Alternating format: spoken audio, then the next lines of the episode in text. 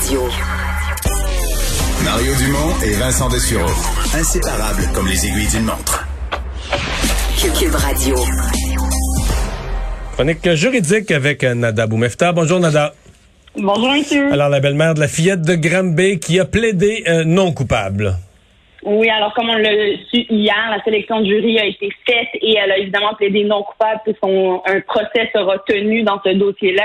Mais je voulais attirer l'attention et commencer ma chronique avec ça, que la décision des partis et de la Cour est de ne pas exiger de passeport vaccinal euh, de la part de chacun des jurys. Alors, je voulais faire un parallèle avec la décision du juge en Ontario dans un autre procès de longue durée où la sélection du jury avait été faite sous condition qu'il soit doublement vacciné, donc pour protéger tout le monde qui allait être présent dans la salle de cours. Rappelons que ce sont des procès où il y a plusieurs témoins qui vont s'enligner, s'enfiler un après l'autre, des gens qui rentrent et qui sortent de la salle de cours. Et on comprendrait évidemment, messieurs, que si jamais un des jurys tombe malade ou est affecté, ben ça peut venir euh, débalancer tout un procès qui euh, a été fixé, normalement géré depuis bien longtemps. Donc, on, on, voit que ça peut avoir des conséquences graves. Et l'ex-juge Gibault l'a bien mentionné. Là, effectivement, on veut éviter ce type de situation-là. Mais dans ce cas-ci, on ne l'a pas exigé. Euh, parce que c'est le risque est d'autant plus grave que c'est un procès qui se déroule sur plusieurs semaines. C'est clair parce qu'on fait partie du même environnement. Les salles de cours, oui, sont ventilées. Bon, faudrait voir si on a fait les mêmes tests que dans les écoles euh, primaires au Québec, mais tout ça pour dire qu'on est quand même dans un endroit qui est fermé où des gens peuvent assister quand même à la salle de cours. Donc les journalistes normalement ont aussi accès. Il y a des avocats, les témoins et ces jurys-là qui vont être présents tout au long euh, de la procédure et on s'entend que c'est du matin jusqu'au soir avec des déplacements entre tout ça, avec des constables, des gens également greffiers qui participent à tout ça.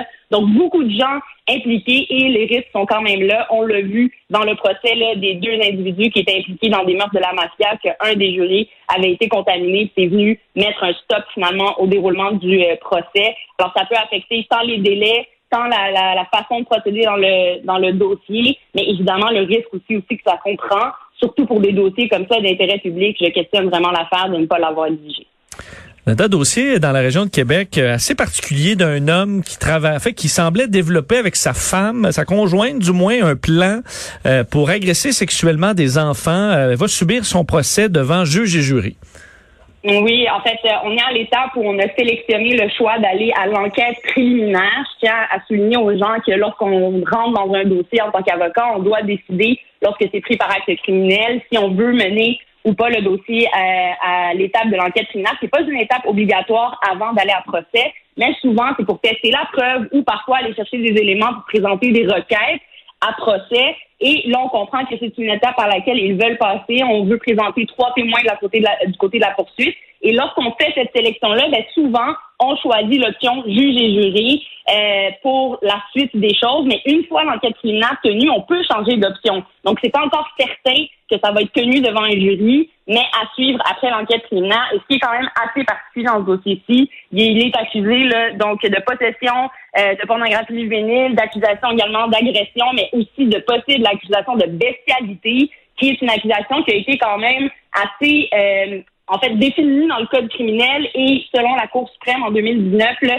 qui n'est pas très élargie. On comprend que ça implique des euh, relations sexuelles avec des animaux, et la Cour suprême a déterminé que pour être accusé ou déclaré coupable de ce type d'infraction-là, et là, je sais que c'est cru, messieurs, là, attachez votre sucre, mais il faut y avoir pénétration avec l'animal pour en être déclaré coupable. Donc, on comprend qu'ici, il y avait même des gestes qui pouvaient aller jusque-là, des mineurs impliqués dans cette affaire-là. C'est une enquête qui a été menée euh, par une section spécialisée en crimes sexuels comme ça, Internet. Donc, on voit que ça a de l'impact et qu'on est capable d'aller euh, chercher des, des, accusés sur notre territoire. Mais là, on voit que ceux-ci vont face à des accusations très sérieuses. Ça va être tout un procès dégueu, non?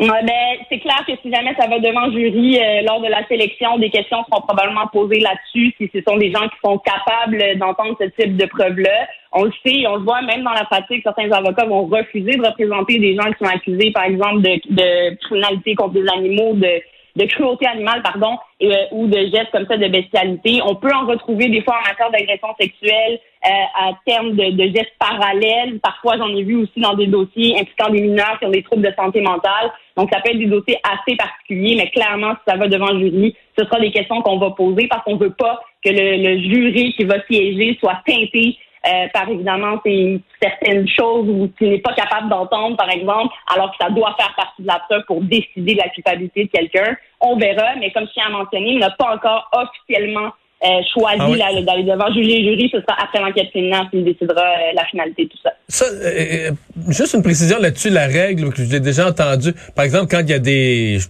pense à des, des, des meurtres terribles sur des enfants, des photos, des pièces à conviction ou des preuves, mais qui sont horrible à voir de la scène de crime. Est-ce est qu'un jury peut dire, moi, je suis pas capable de regarder ça, il a l'obligation de, tout voir, tout entendre, tout regarder? Ça va vraiment dépendre, Mario, évidemment, de chaque cas d'espèce, mais c'est sûr que oui, ça fait partie de la preuve. Il, y a, peut y avoir présentation de photos. Je tiens quand même à mentionner que lorsqu'on parle de pornographie juvénile, ces photos-là ne sont pas nécessairement divulguées au jury parce qu'on ne veut pas faire partie de, de l'acte criminel aussi. Il ne faut pas oublier que ça implique le partage, le visionnement, etc. de ce type de documents-là. Donc souvent, c'est un travail qui va probablement être fait par les avocats de la défense d'admettre ou non que c'est effectivement des photos de pornographie juvénile, donc un, travail en amont. Et je tiens à mentionner que même les avocats de la défense, quand je reçois une divulgation de preuve où mon client est accusé de possession de pornographie juvénile, je reçois pas les photos. Là c'est caviardé et si je veux y avoir accès, faut que je passe par tout un processus avec euh, mes collègues en poursuite et souvent euh, accompagner des policiers mais pour voir. Mais dans le fond, tu nous dis, tu nous dis dans bien des cas, personne va les voir parce que l'accusé va dire, ben oui, ben oui, c'est c'est c'est bien ça. Ça peut arriver. Ça peut être, oui, ça peut être des options, le Mario. Mais s'il le nie catégoriquement et qu'il y a une preuve à faire, c'est à la décharge des, PCP. Ouais, voilà. Alors, il faut faire passer à travers tout ça. Merci beaucoup, Nada. À demain. Merci, messieurs. À demain. Au revoir.